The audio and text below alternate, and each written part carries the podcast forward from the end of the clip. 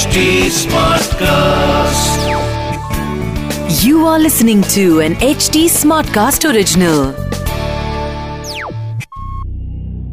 नमस्ते मेरा नाम निशांत है। आप कौन हैं? कहाँ से सुन रहे हैं? मुझे नर हैं नारी हैं या अन्य? मुझे इन बातों से कोई फ़र्क नहीं पड़ता।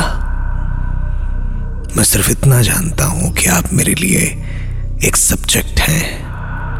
जो इस कहानी के किरदारों में खुद को ढूँढने की कोशिश करता है और जब कहानी खत्म होती है तो एक सवाल रहता है, क्या वो सच था? दिसंबर का महीना अपने अंतिम पड़ाव पर था।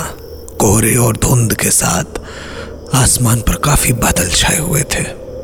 मौसम के हिसाब से बारिश कभी भी किसी भी समय हो सकती थी। हर तरफ़ धुंध और सन्नाटे के अलावा कुछ भी नज़र नहीं आ रहा था। ऐसे में अजीम अपनी मंगेतर लहबा के साथ कोहरे और धुंध को चीरता हुआ किसी काम के सिलसिले से राजस्थान से दिल्ली वापस अपने घर जा रहा था। मौसम काफ़ी ज़्यादा खराब था, इसलिए एक सीमित गति के साथ अजीम कार को ड्राइव कर रहा था। कार में पुराने गाने चल रहे थे। रात के तकरीबन बारह बजने वाले थे, मौसम धीरे धीरे और खराब हो रहा था। कार में लगी एसी की गर्माहट की वजह से लेबा शायद सो चुकी थी। उसे सोता देख अजीम ने गाना बंद कर दिया और चुपचाप खामोशी से गाड़ी चलाने लगा। अभी सिर्फ़ पाँच मिनट का ही सफ़र तय हुआ था कि कार चलाते चलाते अजीम को भी नींद आ गई। उसे कुछ होश नहीं रहा।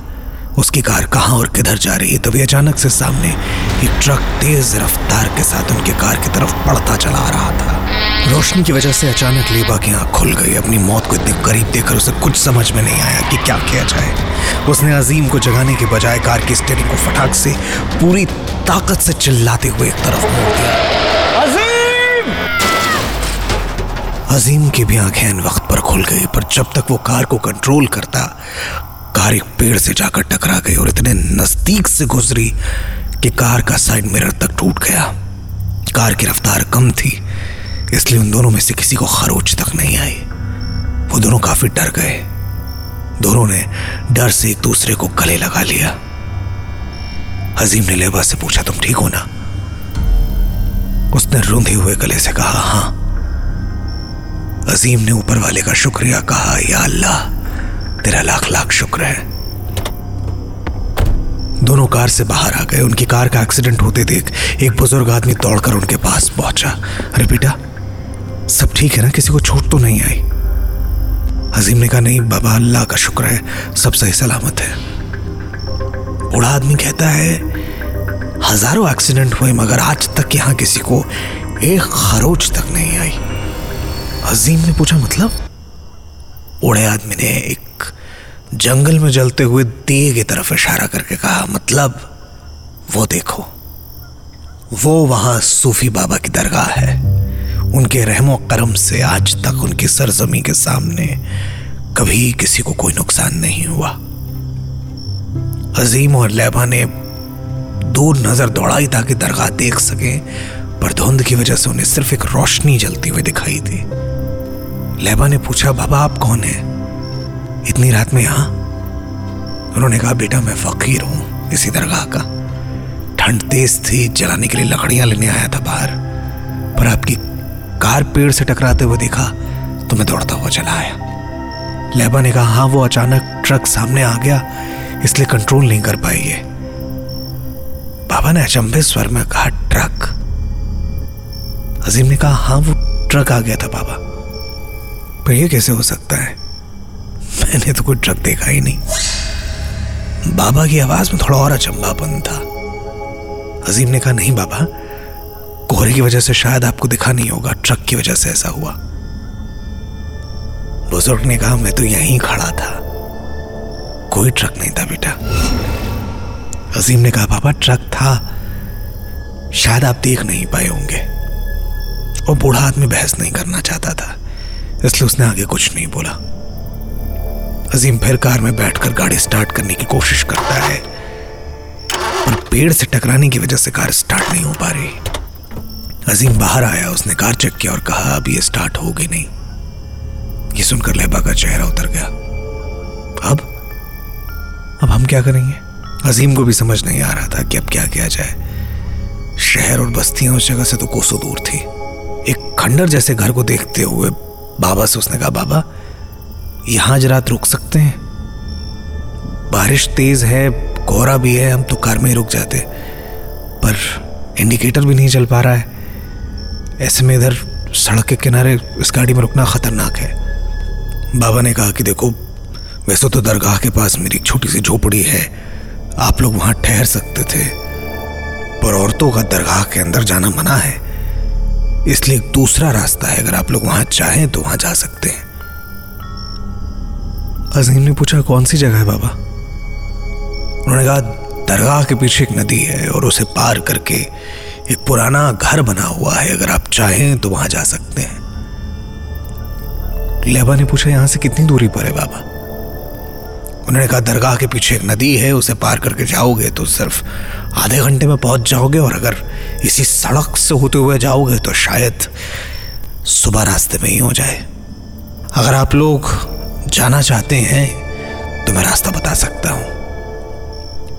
अजीम ने पहले कुछ सोचा और लेबा से इशारे में पूछा। उसके बाद उन दोनों ने अपना फैसला सुनाया। ठीक है बाबा, चलिए। बूढ़े आदमी ने कहा, मन में कोई बुरे ख्यालात मत लाइए। मुझे लूट मार का शौक होता तो किसी दरगाह पर मुरीद ना होता। बाबा ने उनके संकोच वाले मन को देखकर यह बात कही थी। अरे, नहीं बाबा, ऐसी कोई बात नहीं है, बस अनजान जगहों से जरा सा खौफ बना हुआ ही रहता है, आप समझते हैं। वो दोनों बाबा के पीछे चल दिए दोनों मन में जरा डरे ज़रूर थे, पर हालात को देखते हुए उन्होंने बाबा पर यकीन कर लिया। सड़क से थोड़ी दूर जंगल में दरगाह के पास वो लोग पहुँचे। वहाँ से गुजरते हुए बाबा ने दरगाह से एक लालटेन ली और अपनी छोटी सी झोपड़ी दिखाई।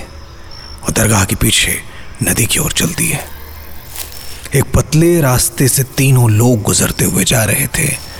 अंधेरा और कोहरा काफ़ी ज़्यादा गहरा था। सामने कुछ देख पाना बड़ा मुश्किल हो रहा था। जैसे तैसे वो लोग नदी के तट पर पहुँचे। इस नाव पर बैठकर पार कर जाना कच्चा रास्ता मिलेगा।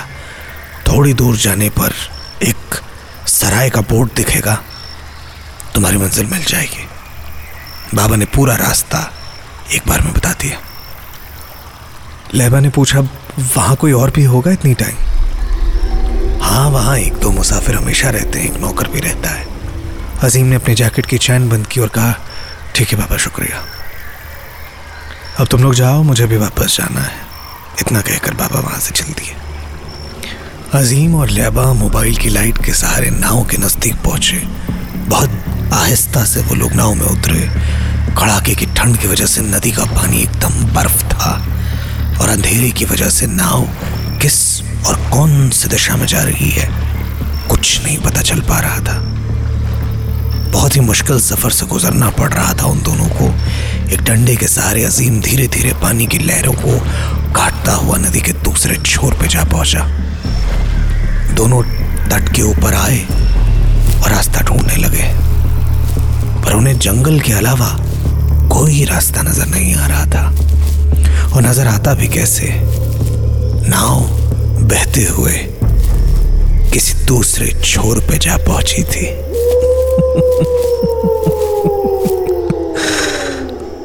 उन्हें तो यह भी नहीं पता था कि उनके साथ आगे क्या होने वाला है। This was an HT Smartcast original. HT Smartcast.